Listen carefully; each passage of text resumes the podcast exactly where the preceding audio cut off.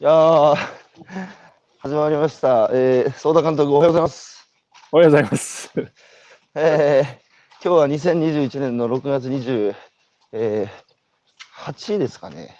えー、月曜あ火曜日、えー、今朝のゲストは、えー、映画作家の、えー、相田監督をお招きして、相田和弘さんをお招きしてお話を伺っていきたいと思います。相田監督、よろしくお願いします。よろしくお願いします。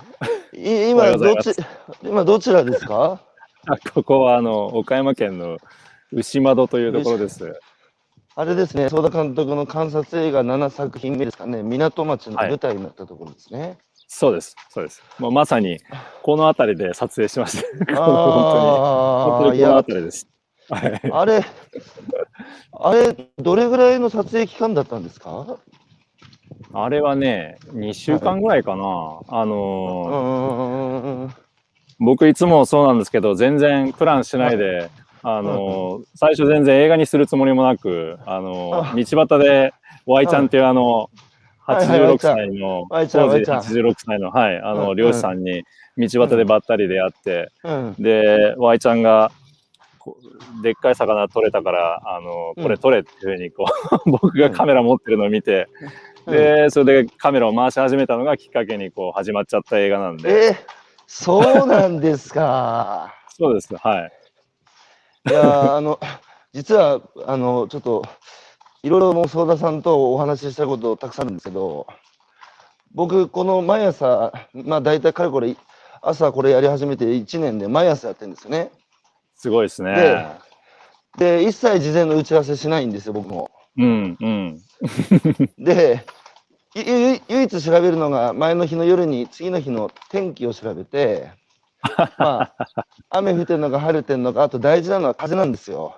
風速何メートルか風拾っちゃうのでマイクが。はい。それに、はい。それに応じてあの経路を変えるんですよ。今日今日はね風が結構強くて雨降ってるのであのなんだ風がなかなか音拾わない商店街のねえーこう、うん、あの風と風通りの悪いところを歩いててまるで漁師さんのようでしょ？そうですね。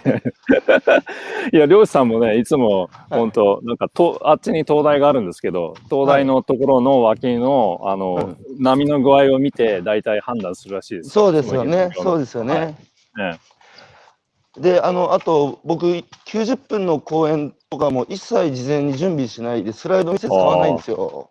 おーでそこに行って その場で聞いてる人たちの顔つきとか見て話す内容を決めるのですごい相田監督のこう観察映画のそのコンセプトを読んではい。こうなんか、僕はあのなんつうか鳥肌立ったっていうかあ同じだと思って。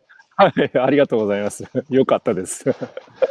もうだからだからね、事前の打ち合わせが僕、世の中で一番嫌いなことで、あなので NHK が苦手なんですよ、取材受けるの。あ、ああ、わかるわかる。僕も NHK の番組をずっと作ってたもんですから、はい。あのそれでまあなんていうかそれに対する疑問とかフラストレーションから、あの真逆のことを今やってるわけですね。なんか、あの、例えばイベントとかでも、その、事前打ち合わせして、なんかやっぱある種テーマ決めて、来てくれた人の期待値を裏切らないように、うんあの、ある程度こうコントロールして、どこに着地するかっていうのも、それ分かるんですけど、えなんかそうすると想定、想定を超えたゴールにたどり着けないっていうか、毎回同じ目的地にたどり着くので、えうん、なんかうん。僕らの日本人の生き方自体もなんかこう、旅じゃなくて旅行のよう、旅行のようっていうか、あらかじめ目的地決めて、そこから逆算して、今日一日を手段にするみたいな生き方自体が、もうなんかちょっと、な生きそびれてる原因になってんじゃないのかなと思ってて。ものすごいそれわかります。あの はい。旅旅というあのなんていうか、うん旅というよりも観光みたいになっちゃいますよね。そうです、そうです、そうです。なんかもうわ目的目的があってでそれで解説もあって、で全部こう時間通りにあそうそうそう。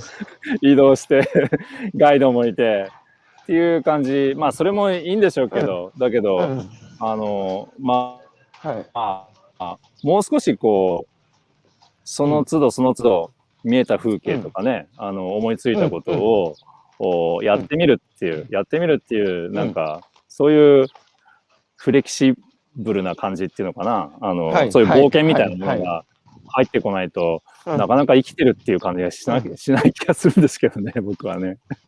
いや、あの、本当おっしゃる通りで、その、なんか今のこう情報化社会って一日中スマホ見てますけど、スマホって結局二次情報とか誰かが発信した過去なので、人の過去をずっと生きてる？うんうん。うんそれと、うん。それと目的主義だと未来においては目的からさっきも言ったように逆算した今を手段として生きるので、うん僕、うん。僕僕ら未来と過去ばっかり生きてて、おっしゃる通り。生きるって現在かあげ現在過去未来のどこにあるかって過去は終わっちまったことだし未来は来るかどうかも分かんないので今にしかないはずなのに今を生きてないのですごく生きそびれてる感じするんですよね。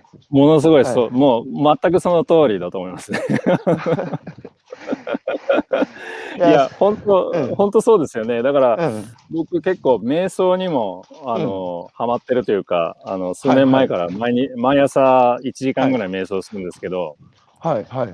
それも、まさにそういうことで、あの、なんか、目つぶってじっとしてるとね、うん。やっぱり頭の中に、どんどんどんどん雑念が入ってくるんですけど、あその雑念はね、大体ね、あの、はい。未来のことか過去のことことなんですよ。あああなるほど。まあ、不安になってること、まあ、よく、うん。一番僕が多いのは不安になってることとか、あの、うん明日の、例えば撮影うん。大丈夫かなとか、あの、ああの、明日会う予定の人、あちゃんと来るかなとか、あの、なんていうのかな、あの、そういう雑念ってね、なんていうか、実は普段の生活でも、うんはい。ずっとそれ多分僕ら抱き続けてるんですよね。うんうん。だけど、あのなんていうか、それに気づかないっていうか、うん。その要するにいつも僕らは過去や未来のことばっかりにこう気を取られてて現在を生きてないんですけれども、うんうん。あの普段はそのなんていうかこういう普通の世界に生きてるとそのことすら気づかないでうん。であの知らない間に今を生きずにどんどん時間を過ごしていってしまうっていううん。ところがあると思うんですよね。うん。うん。でも瞑想してみるとねあの、そのことがすごいよくわかるんですよ。あのへえもう自分以外いないでしょう。あの普段はうん。いろんな人とインタラクションしながらこう生生きてるから、あのあんまり自分自身に目が向かないんですけれども、うんうん。あの目をつぶってじっとしてるともう自分の心以外にあのなんていうのかな。認識できるものがないですから、うん。うんうんうん。そうすると自分の心の中がいかにね、今にいないかっていうこと、うんうんうん。だからそのこ呼吸ここの呼吸のこ感じここの鼻を通る息の感じ感覚だけに集中しようと思ってもね。あすぐそれ忘れて他のことばっかり考えちゃうんですよ。ーあもうここだけに集中してやんないですよ。ー えーあのそのうんと瞑想っていうのはあのはい。禅禅とも違うまた違う禅と通じるものもあるんですか？禅はあの瞑想の一種だと思います。あまあ、あの僕がやってるのはあのビパッサナ瞑想といってあの、なんていうんですかね。えっ、とブッダがブッダがその、おおそれをプラクそれを実践ごとに悟ったって言われているうんあの、2600年前にうん。そういう瞑想法なんですけど、うん。まあこれはもう本当に観察瞑想とも言われるんですがその自分自身の、お体と体というか、うん。マインドというかはいあのはい。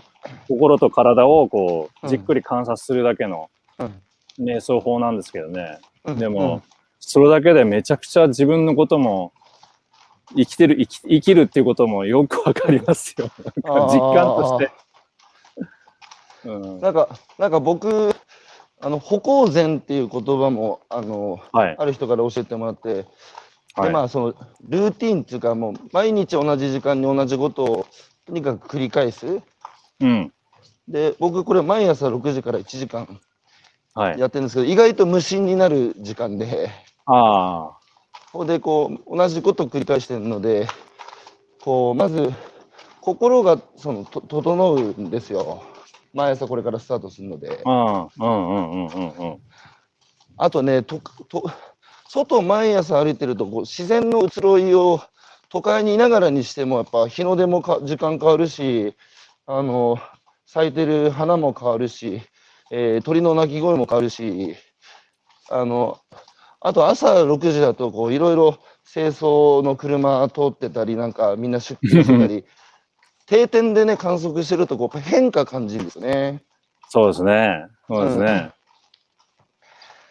あの、それで、相田監督、あの、今回ね、上村さんっていうアメリカにいた時に、相田さんと親交になったええ。変な、変なおじさんがいるじゃないですか。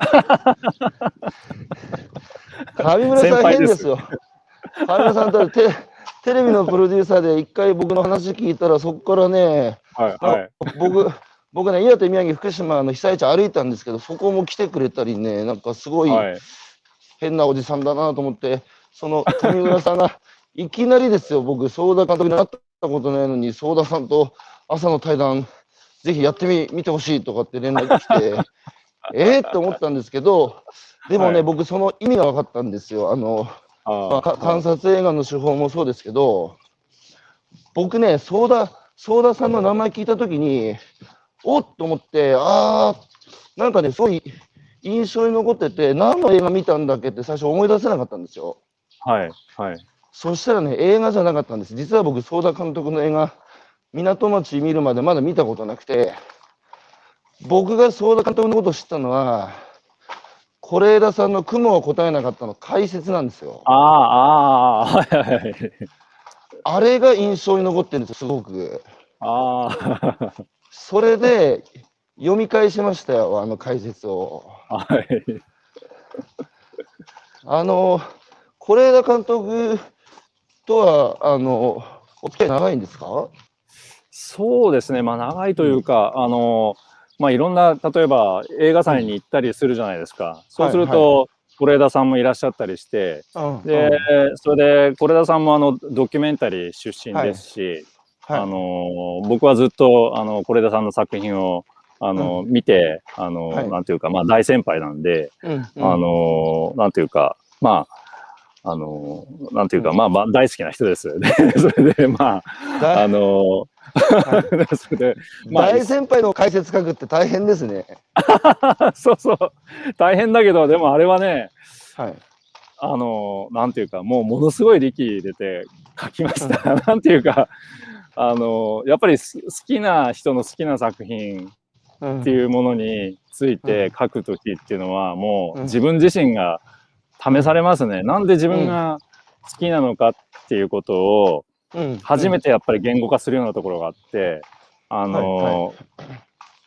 これがろくに書けないっていうことは、この好きだっていうふうに思ってたのは何だったんだろうっていう自分自分自身にがっかりするじゃないですか。だからあのやっぱりあの自分がこう尊敬するあのリスペクトする、その人やその作品について書くっていうのは、あのうん。楽しいことですけれども同時にまあや結構辛いことですね。プレッシャーで。いプレッシャーやーわかるわかる。あれ、是枝監督から指名されたんですか？あの、相田さん書いてくれて。いえあれはね、えっと編集者の方だったと思います。ああ、じゃあ今回におけるか上村さんのような存在ですね。そうかもしれない、うん。編集者の方はもう結構あの喜んでくださって、まああの、僕もまあまああのなんていうか書きたいことは書けたのかな。っていうか書きながら自分の思考が整理されていって、うん。あこんなこと自分は考えてたんだっていうふうに、うん。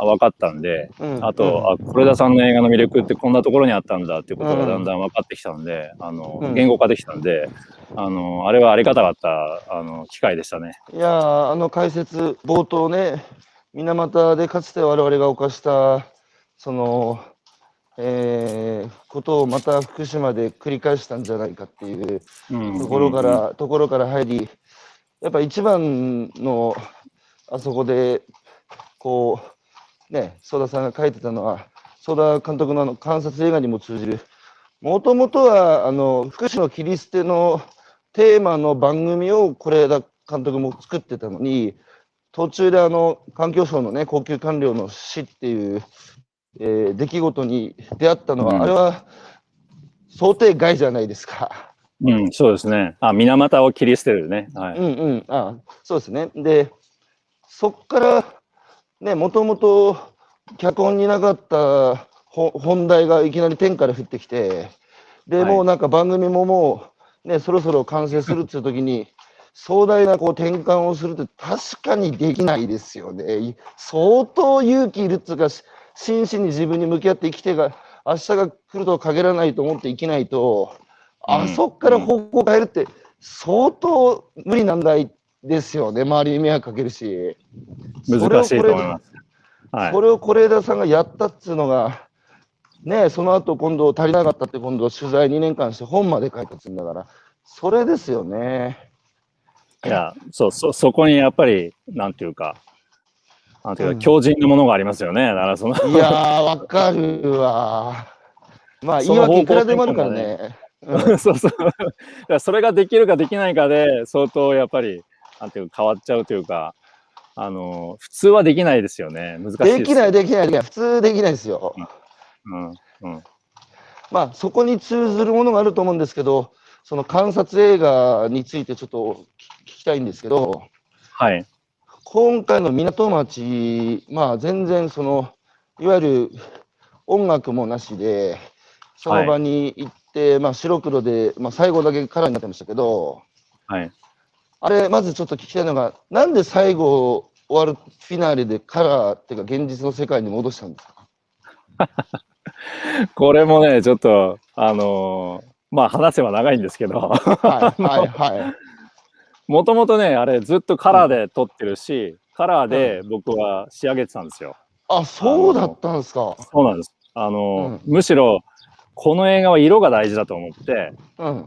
特に、あのーなんていうか、夕暮れの色うんとか、すっごい僕、あの、まあ自分で色の調整もやるんですけど、はいあの、編集の時に、まあ最後の仕上げですね。まあカラーグレーディングって言うんですけど、それもうんものすごい一生懸命やって、時間かけてやって、うんで、大体もうできたっていう言ってたんですけど、うんあの、その時のタイトルがね、うん港町母色ってつけてたんですよ。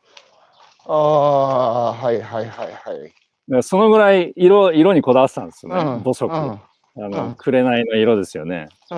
で、でもこの港町母色っていうタイトルがなんか気に入らなくて、うん。あの、それで、まあ、僕のプロデューサーで、あの、妻の柏木清子とですね、うん。うん。あの、どうしようねって、このタイトルどうしようねっていうふうに言ってた時に、はい。まあ、柏木が、まあ、これも白黒にしちゃったらいいじゃないって言ったんですよ。また全編、全編思い切っ白黒にし また思い切ったことを奥様もプロデューサーもおっしゃる。そう言った。その、その心は何だったんですかね？あのね、後で聞いたらね、覚えてない。その、言言った意味覚えてないけど、つって。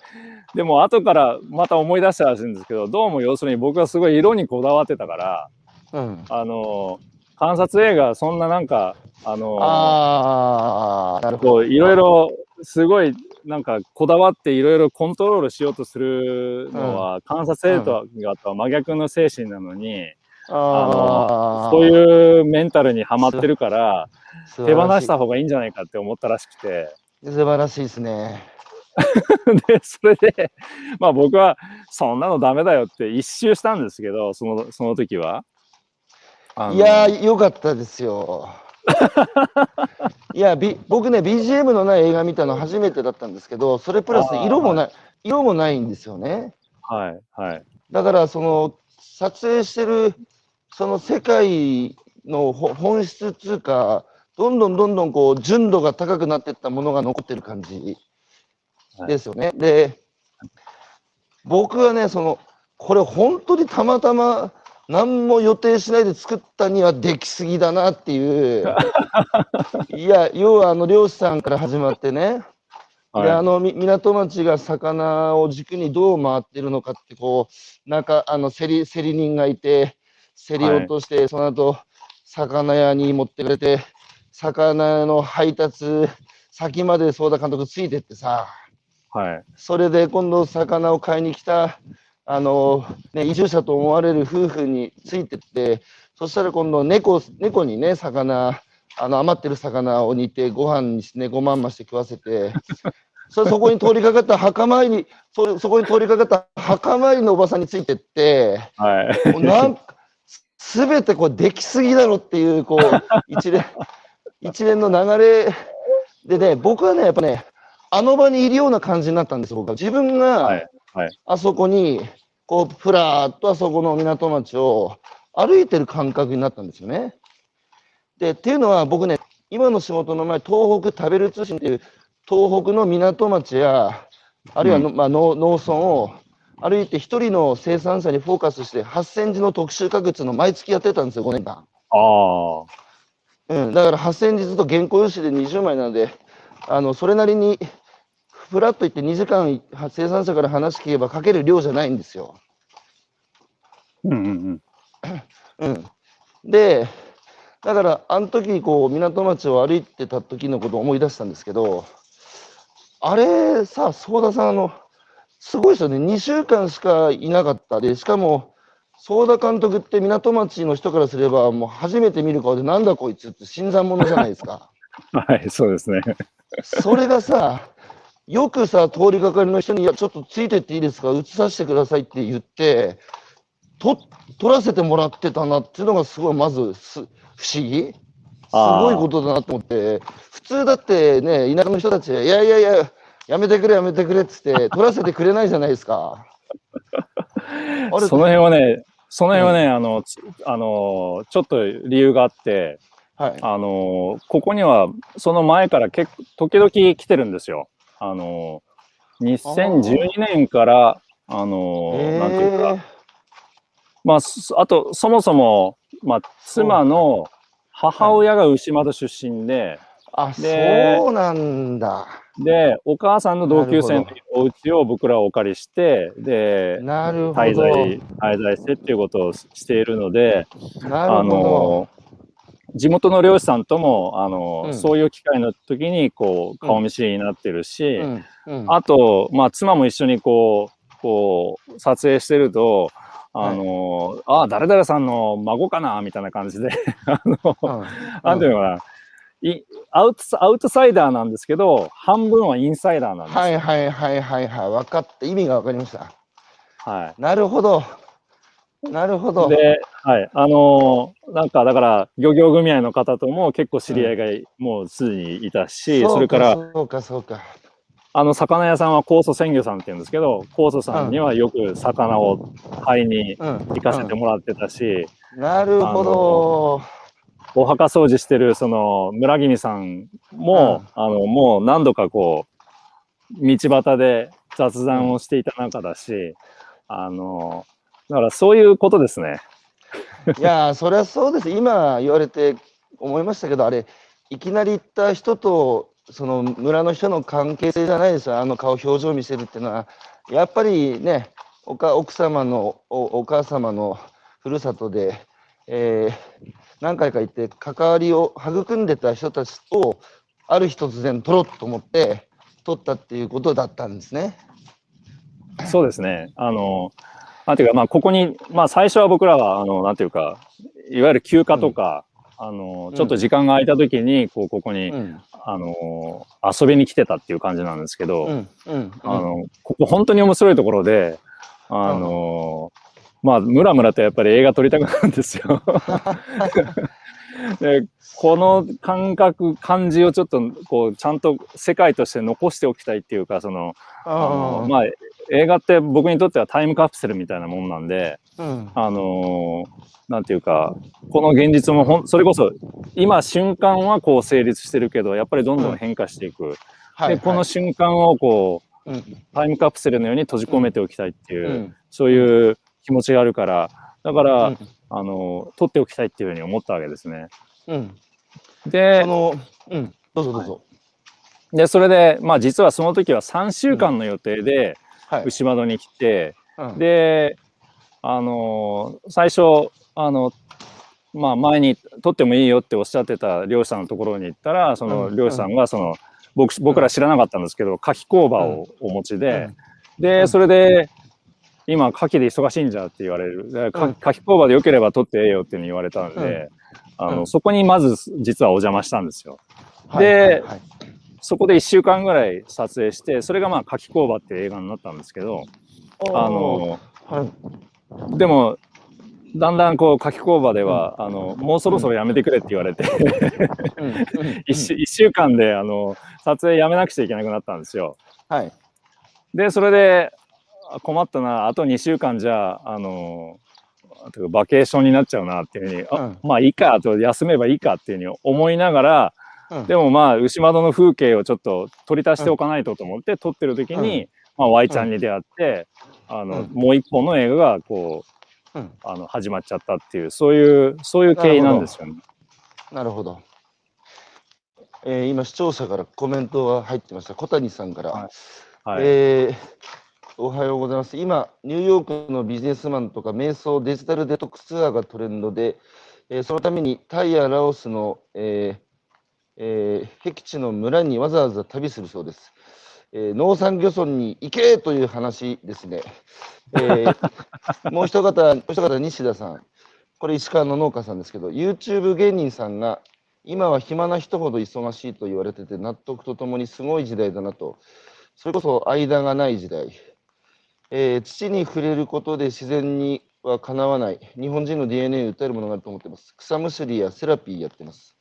というコメントが入ってましたが、あの、是枝さん からその、その、例のあの観察へ、えーえその、なんですかね、是枝さんと違って、相田さんの場合も最初から、もうそういう思想っていうか、もう予定調和もやらない、えースケジュールも全部組まない、もうすべて行き当たりばったりだっつう。で、そうしてね、ありのままのその、相田さんがその牛窓を取りたい、残したいこの、今のこの牛窓の世界をって思わせる、牛窓の人々のこう、日々の暮らしの営みで何なのかっつう話を聞きたいんですけど、その映画の中のタイトルに、うん、死んで生きる、生きて死ぬっていう2つ書いてますよね。はいはいその言葉、生きて死ぬ、死んで生きる。あれですよね、こあの相田さんが伝えたいのは。違います？何を伝えたいですか？はい。それが難しいんですけどね。こう言葉になかなかならないもやもやっとしたものを、うん。まあ、やっぱり表現するのが映画なんで、あのまあ、映画に映ってることは全部あの表現したいことといえばそうなんです。うん。ただ、あの一つのここの魅力っていうか、ここだけじゃないと思うんですけど、うん。あの例えば牛窓に来るとね、あのお日様が中心になるんですよ。はいはいはいはい。あのなんかうん自分の都合で動けない。あのなんか知んないけど、朝ん。朝起きる時間もねうん。あの、季節によって変わってくる。あの、うん。うん。やっぱり早くにうん。そのお日様が上がる時間あのその季節になると自分もだんだん早起きになってくるし、うん。うん。であの遅くうん。要するに冬冬はもっと朝寝てるしっていう感じで、うん。なんかこうお日様が中心のせ、うん。あの生活っていうか、うん。うんあのニューヨークにいる時うん。とは80違うというかニューヨークはもう都合がまずあってで、うん。自分がやりたいこと自分のまあ今選択したいと思ったらもう別に夜中の12時でも別にできるわけじゃないですか。はい。はい。で選択してそれ乾燥機にかければもう別にそれで終わっちゃうわけですけど、うんうん。あのここではやっぱりみんなこう選択して外に干すわけなんですよ。うん。でそうするとやっぱりお日様が照ってる時に干したいわけですよね。うん。しかもうんあの天気を見ながらあの、うん。やるわけですそれを。はい。だから、はい。あ今日は今日はできるとか今日はちょっと無理だとか、あのなんか自分以外のうん。あのものにこううん。こう支配されるっていうかその、うんこの自然のサイクルに支配されるというか、うんあの食べ物もそうなんですよ。うんあの例えば都会のスーパーに行くとうん。まあ大体同じものがですね年間、あの、並んでますよね。うんうん。ところがここに行くとですね、その例えば、うみな港町に移ってる魚屋さんに行くとですね、うん。あの、もう、なんていうか、その季節ごとに全然うん置いてるものが違う。一週間ち、一週間違うともう全然こう、並んでる魚が違うんですよ。だから、あ、そうか、サワラっていうのは、あの、春に取れるから、うん。あの、春の魚って書くんだなとか、そういうふうにこう、昔の人が、こう、うん。つけた名前の由来までね、だんだん分かってくるというか、うん。あの、この、逆に言うと、その、食べたいものをい今たゲットして食べるんじゃなくて、うんその時に一番旬のもうんのをいただくっていう感じになるんですよ。うんうんだから、キュウリができる時代、じ時期にはもう大量になんか近所の人がキュウリできたから持ってからやっつって、持ってきてくれるんですよね。うん だけど、その次の週にはもう全然ないみたいな。だから、今はキュウリ食べる。うん。で、次の週にはなんか全然違う、あなんか違うものを食べるみたいな感じで、うん。あの、自分の都合じゃなくて、その自然の恵みに合わせたその生活をしていくっていう。うん。で、これがしかも循環していくわけですよ。うん。うん。そこにはその進歩とかなくて、うん。あの、繰り返すだけなんです。いやそこそこなんですけどその僕ら人の人類っていうのは常に進歩その進歩が問われて拡張的な際限のない合理性の中でとにかく昨日より今日今日より明日の方が、えー会社も成長してなきゃいけないしとにかく直線的な豊かさを求める中でそのし自然というのはやっぱ循環の世界なのでしかも人間の人間の思い通りにならないのでうん。要はそのシビライゼーション文明化っていうのは人間のコントロール下に、まあ、自分の内なる自然の生老病死も含めて収めていくことだったじゃないですか。うん。でもその結果何が自然で何が不自然かやっぱ分からない世の中になってしまった。うん例えばスーパー行ってうん同じ形の野菜が毎日並んでるって、ねえそれ実は不自然なことじゃないですか。おかしいですね、よく考えると。だけど今、相田さんがおっしゃったように島戸の人たちの暮らしっていうのは、すごくやっぱ自然、はい。自然だなと思うんですよね。うん、そう。で、で問題は、その何が自然で何が不自然かわからないと、結局これだけ東京の一極集中、ね、やっぱり東京と僕、田舎の東北行ったり来たりしてると、これ同じ国かと思うほど、なんでこんなにね、その違うんだっていう、その、やっぱその東京がどんどんどんどん一極集中して人が増えていく。うんそれを合理的に考えてるんですよ。あのあるそのうん数年前に僕が大学生に講演した時に地方創生をテーマにね講演したんですよこういう話を。はい、はい。そしたら講演を講演終わった後ある大学生から「高橋さんなんでちなんで農産業村は必要なんですか?」って言われて それねそれねそしてあのあれですよ東大東大の経済学部だったんですけど。うん。で彼はね本当につぶらな瞳でね僕に言ってきたんですよその日本は前代未聞のね人口減少社会でその荒領事が必要だと生優しいこと言ってちゃダメだぐらいのこと言われてうん。それはやっぱりみんなが都市にね集中して集まって暮らした方が財政的にも雇用的にも合理的だと。で一次産業どうするんだって聞いたらそのそれぞれの国が得意なものを生産して貿易すればそのあの比較優位の原則に従ってやればいいんだと。うんそれを彼は真剣に言ってきたんですよ。ああ。彼彼はそれはすごくいいことだと思ってるんですよ。うんでそれって結局彼がどうこうじゃなくて要は何が自然で何が不自然かわからないとすごくね合理的に考えるとそのある種彼の言ってることもわかる。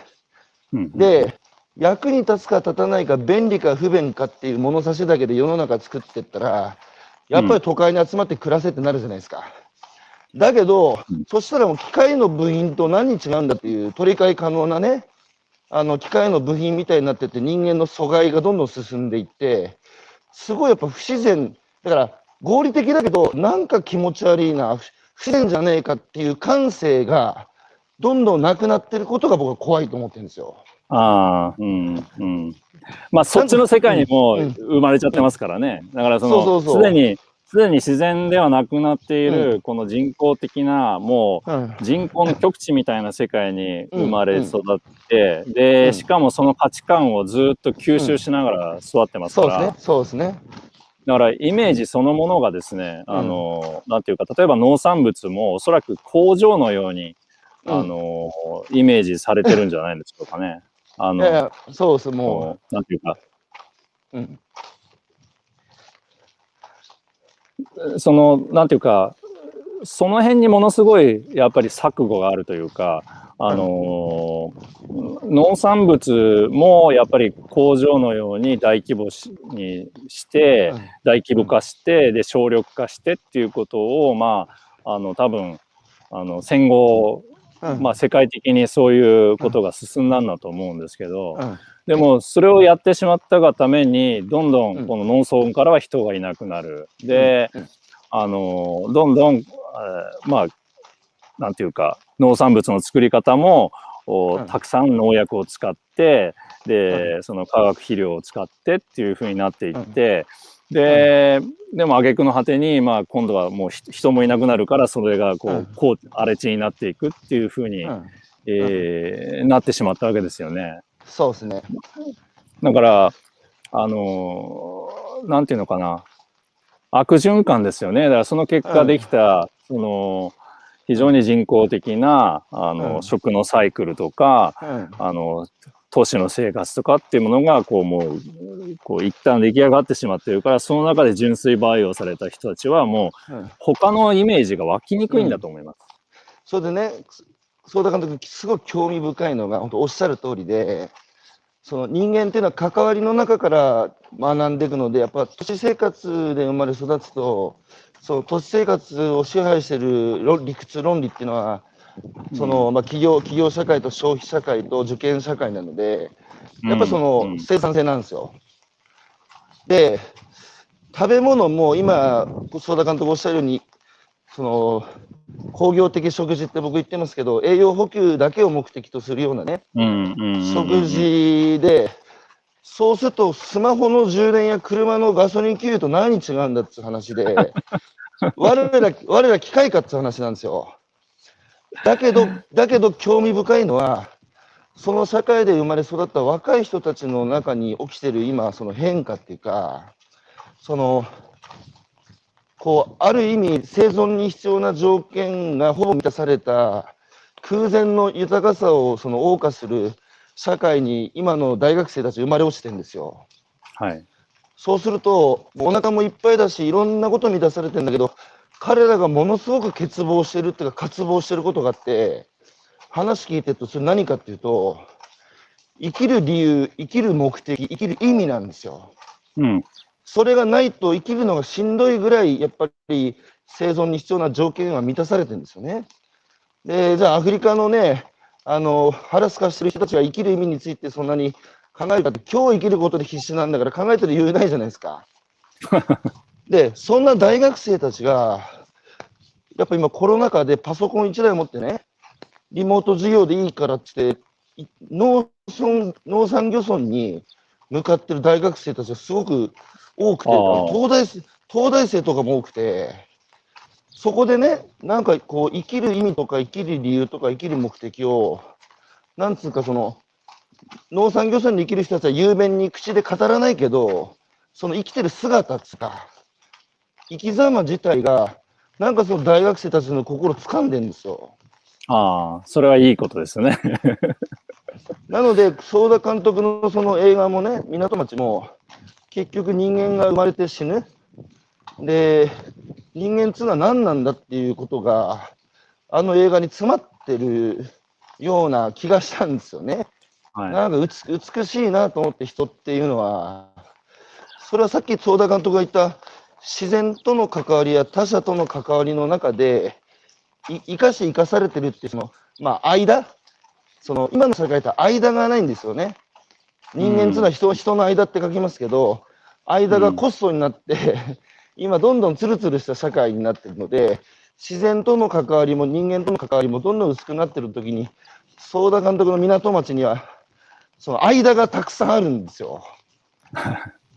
その辺あのねどうぞ、お,、ねお願いします。いや、あの、うん港町に移ってる人たちは、あの、交換が不可能でしょ。はいはい、あの、例えば、ワイちゃん能不可能。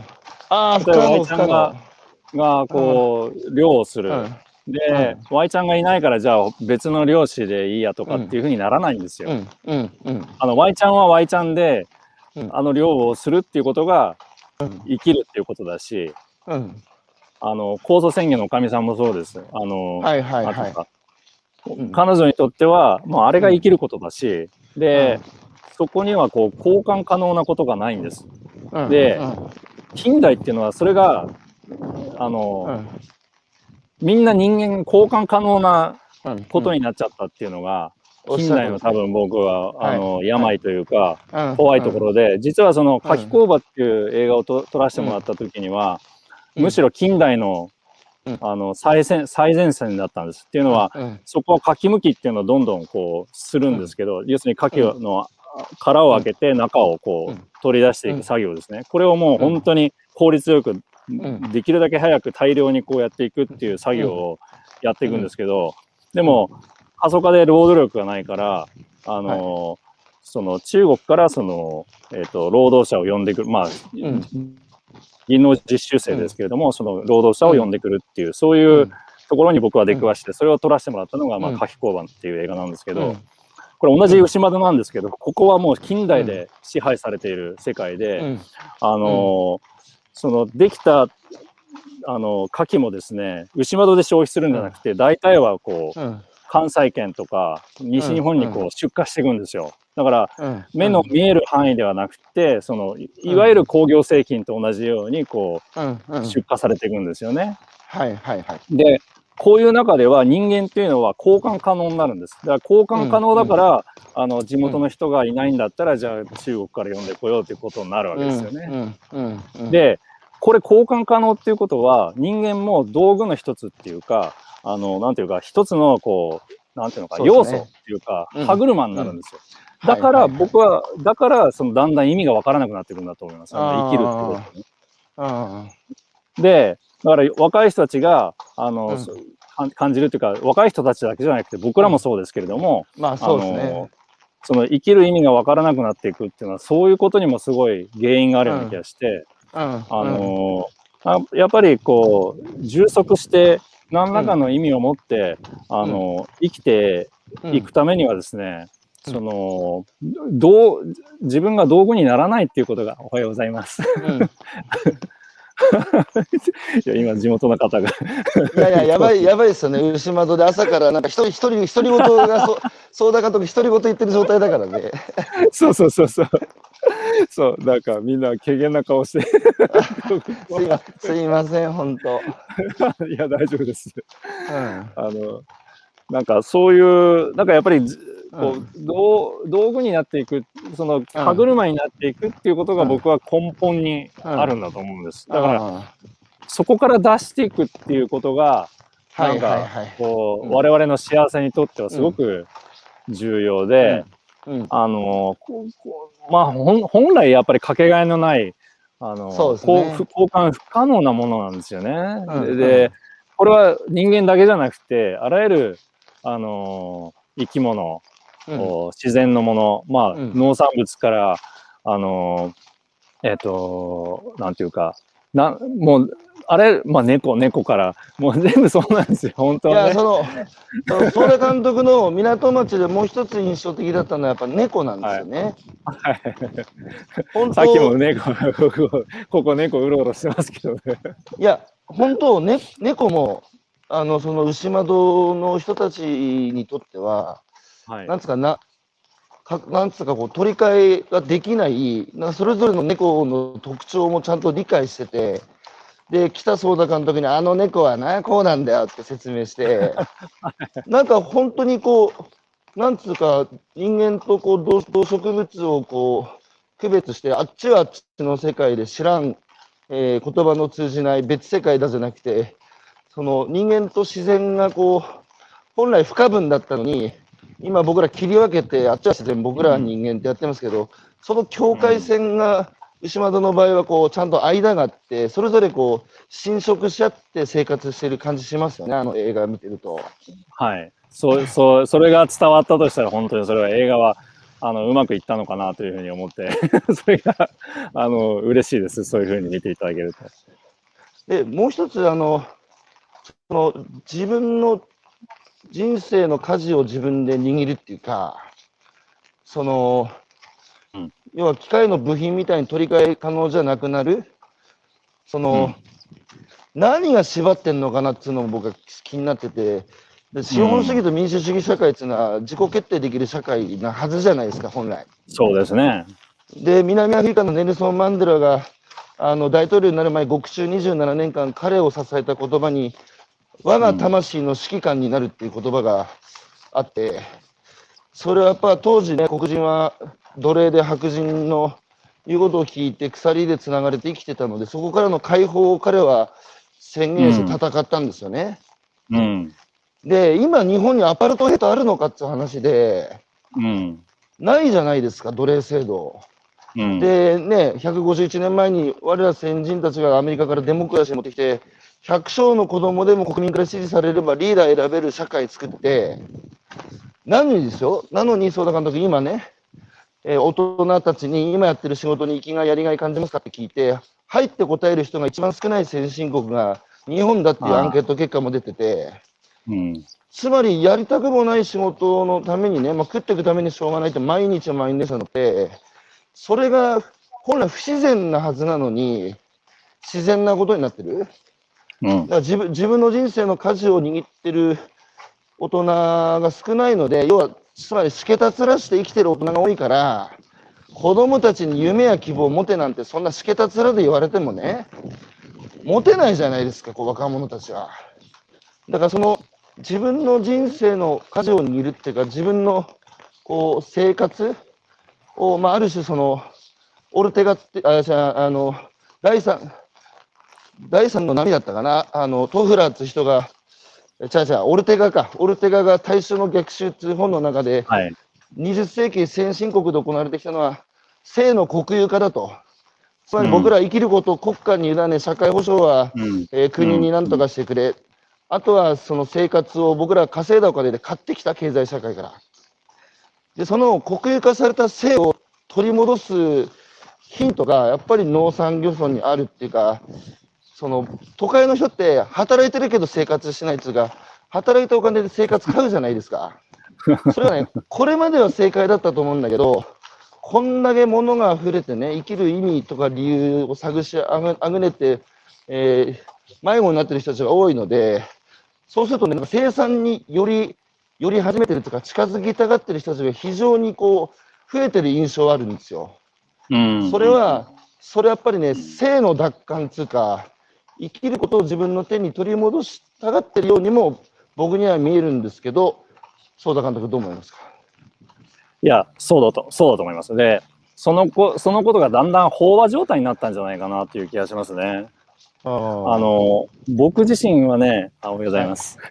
僕自身はね、あの、と、まあ、は 20, 20代前半で、うんその東大を出るときに、はい、はい。実はさい最初ちょっと就職活動したんですよ。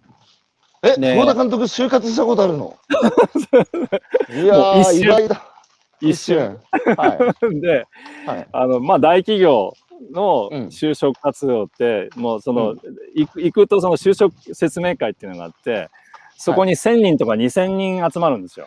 おーで、そこで一斉にしかもしかも大企業の就活の説明会に行ってるってところが、そうちょっと行ったの。行ったんですよ。で、ではいもそこで僕は衝撃を受けた。はいあのはい。全員がリクルートスーツを着てたんですよ。ではいはいはい。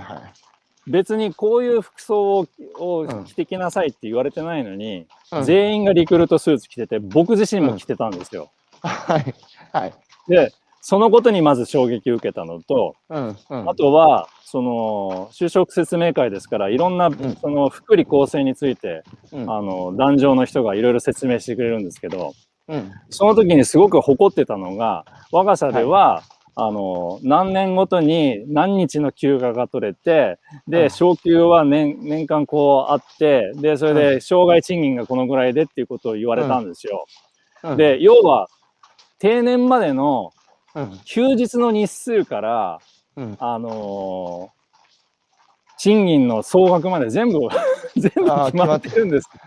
はい、ではい。この2点で僕は、これはいかんって 思って。普通は、普通はそこ安心ポイ 安心ポイントっていうか、き企業からすると学生への PR ポイントですよね。そう、PR ポイントなんです。だけど、僕はそれがね、ものすごいダメだと思って、まずいと思ったんですよ。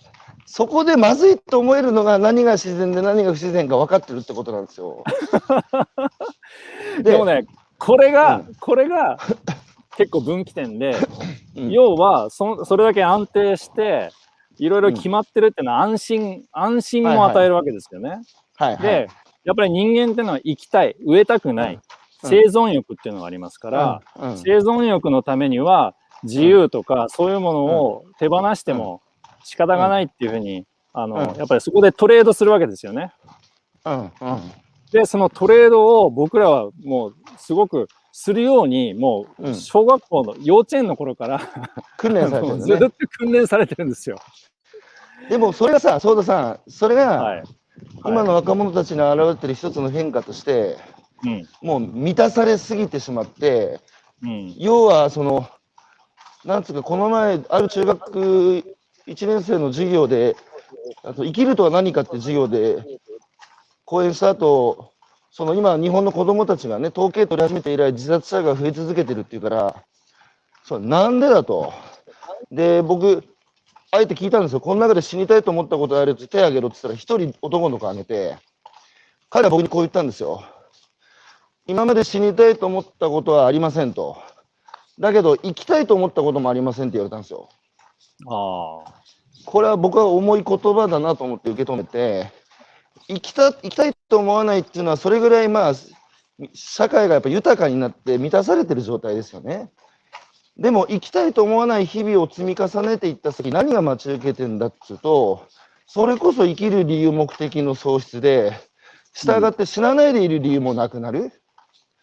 それぐらいこう満たされているので、なんかさっき相田監督がおっしゃった、その生きたい、えー植えたくないっていうことと、まあ不自不自由をね、ある種、その交換してやってきた社会のゆそのたどり着いたところっていうか、その若者たちが、やっぱりその不自由っていうことじゃなくて自由、うん。本当に自由、自分の人生の舵をやっぱり自分で握りたいんだっていう人たちが僕の時代に比べると増えてるような印象あるんですよね。うん。うん。うん。うん。うん。そう。だからそ、やっぱりそれが、こう、あまりにも、こう、システム化された、その、はい生き方とか、その、レールみたいなものがもう飽和状態になって、しかもそれがもう維持できなくなってきたので、やっぱ、りちょっとおかしいぞと。で、もっと違うやり方があるんじゃないか、もっというん違う生き方があるんじゃないかっていうふうに考え始めてる人は僕は増えてると思います。うん、で、ここがやっぱりすごい大事なところで、で、はい、はあの、おそらくでもそれはね、勇気がいるんですよ。い。いるんですよ。いる、いる、いる。うん。あの、やっぱり、なんか安定したね、こう、まあさっき言った生存欲、まあ要するに生きたい、ほ死にたくないっていう、そういうのがやっぱり根底には、うまあどんな生き物にもありますから、猫だってもうはい。みんな本当、あの、なんか死なないようにもう一生懸命ですよ。うん、で、そういう中で、あうの、ん、なんかその、まあ不自自由とこう、うん、トレードにそういう安心感をずっと得てきたわけですけれども、うん。そんなに安心感いらないと。その代わり自由をくれ。うん、っていうことは、まあ、相当勇気がいることで、うん、まあ、自分がこれから、あの、もしかしたら植えるかもしれないっていう不安、不安とともに自由を手に入れるっていうことなんですよね。その勇気を持つにはどうすればいいんですかね？わかんない。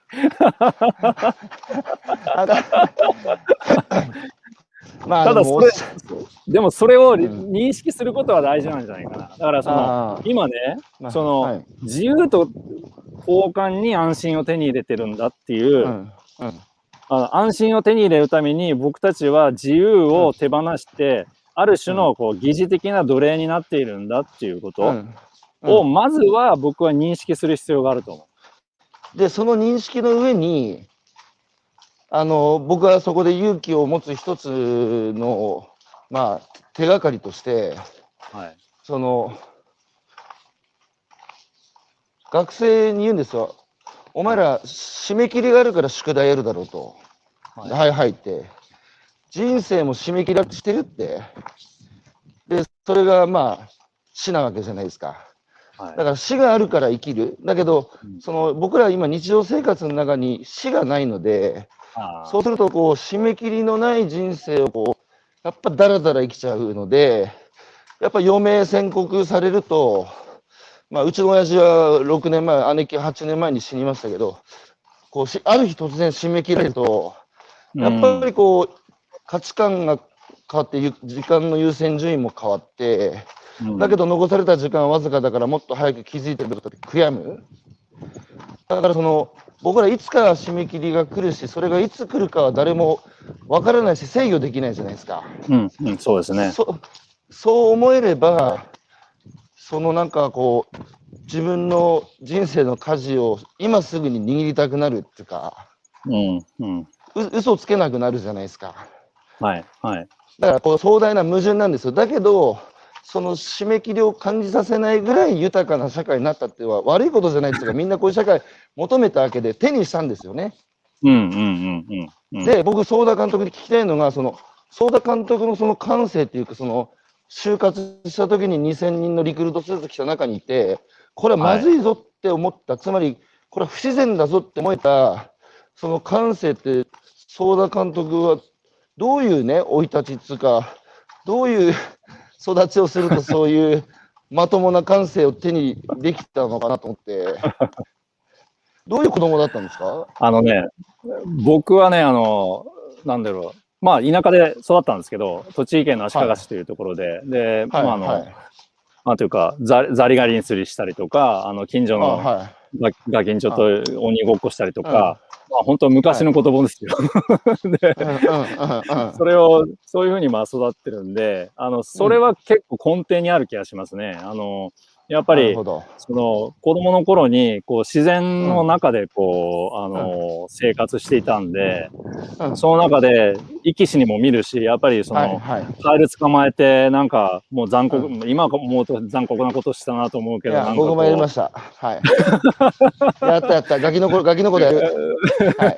殺しちゃったりとかね、うんまあししてはしてたわけですよ。うんでそれ、うんその中でまあ人間、うんその生き物生きるけど死ぬんだとか、まあ、そういうことはまあ肌か肌でこう実感するし、それからやっぱりあのこのす素晴らしいこうみ緑がこうなくなってほしくないなっていうのはもう本当にうん心からこう実感するような日々を送ってるしうんっていうようなことはもしかしたら大きかったかもしれないですね。うん。あの、親から比較的管理されて育ちますか？それとも放任されて育ちましたか？あのね、何でも自由にやらせてくれたんですよ。だから、自由の味はね、よく知ってるんです。おはようございます。そこもあの大きいですはね。うんそうですね。あの、塾にも行ったことないしね、あの、なんていうか、あの、子供は遊ぶ、遊ぶ、遊ぶ、ああの、遊ぶ、外で遊ぶもんだみたいな感じで、あうんの、うん暗くなるまでそ友達と一緒に外で遊んで、で、お腹空いて家帰るみたいななるほど。日々でしたので、はい。いやーそこもすごく、ね、好きなことやっていいぞって、親からある種肯定されて生きるかどうかって、子供の人格形成に大きな影響を与えますよね。そうだと思います。だから、うんうんもう子供の頃からもう全部きっちり予定が組まれて、で、うんその中でこう決められたことをやりなさいと。うんで、命令、ずっと命令されて、で、その通りにこうやることが良いことだっていうふうになってしまうと、もしかするとこう自由に生きる、自分の考え、自分の気持ちに素直にこう生きていくっていうことがどういうことなのか、うん体験したことがなかなかこう、うん体験がないかもしれないですよね。そう、それがでも、ね、ちゃんとし、ちゃんとしなさいって言われて育つけど、ちゃんとするってどういうことだっていう話で、そうそうそうそう。それはまさに今、ソーダ監督がおっしゃったことで、自分の意思を消していくってことですよね。人に合わせてルールの中に、ルールすら疑問に持つ感性を失っていく。だから今昔ね、もっとちゃんとしてない大人たくさんいたと思うんですけど、今大人がちゃんとしてるから、コンプライアンスって言ってね。そうそう。でも今全員、うん、全員が全員を管理してるんですよ。はいはいはい。管理し合ってんです。だけど今、その小中、小学生であの、僕の時代なかった言葉ですけど、積極的不登校って言って、やっぱまあうん。いろんな背景があるとはいえ、自分の意思でこの学校変だから行かないっていうことが出てきたって、これね、僕、まあちょっと乱暴な議論かもしれないですけど、いろんな背景があるから、不登校はね。うん。だけど、この子たちって日本の未来を変える力になりかねないなとすら思う？だって今の学校変だって思って行かないって行動してるわけだから。うん。うん。うん。うん。うん。うん。み変な学校でも変なルールの中でも変な校則があってもみんながから行く。で、もともとあった校則だから従うっていう、その慣れの果てが、生きがいやりがい感じないけど、満員電車に乗って毎日会社に通うっていう大人の姿なので、見込めるなと思ったんですよ。まさにその通りですね。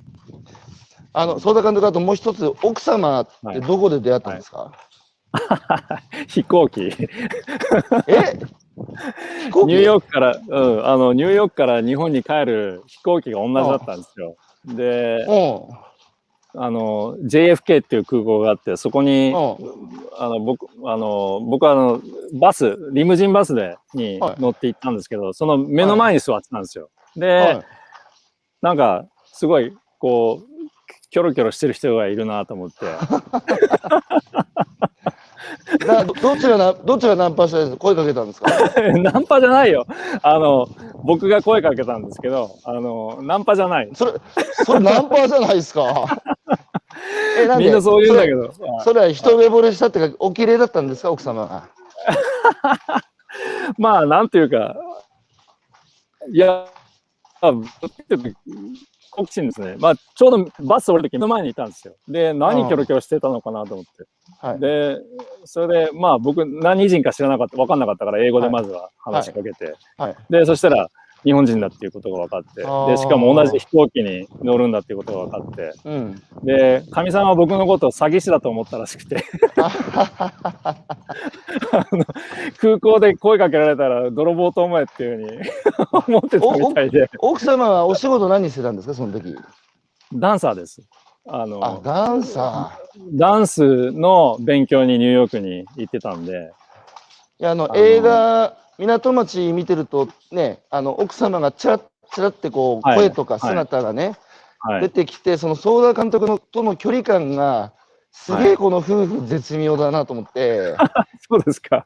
いやー、本当素敵な関係なんだなっていうのは、あの、映画を見てるとよくわかりますね。ありがとうございます。えー最後にお聞きしますが、これから取りたいテーマ、まあ、今から決めてると、まあ、相田監督らしくないんですが、はい。でもなんか、これからこういうのと撮ってみたいなっていう、バフッと思ってることはありますか、テーマとして。実はね、あの、2週、1週間ぐらい前から急に新作の撮影が始まってしまったんですよ、ここで。お始まってしまっだた。そう、今撮影中です、実は。あ、新しいの。そうなんですか。そう牛窓が舞で台ですね。そうです。で、まあ、猫がすごい主役、主役というか、うん。ここにも猫がたいますけど、この子も、この子も結構主役の一人、一匹になるんじゃないかな。しかし、本当に行き当たりばったりの、あの、は人生で、奥様も、いわば行き当たりばったりで見つけて、ね、そうそうそうそうそうそう。旅のような生き方をしている、えー、相田監督ですが、いろいろコメントを最後にちょっとご紹介しますね。はい。えーあ、たくさん来てますね。えー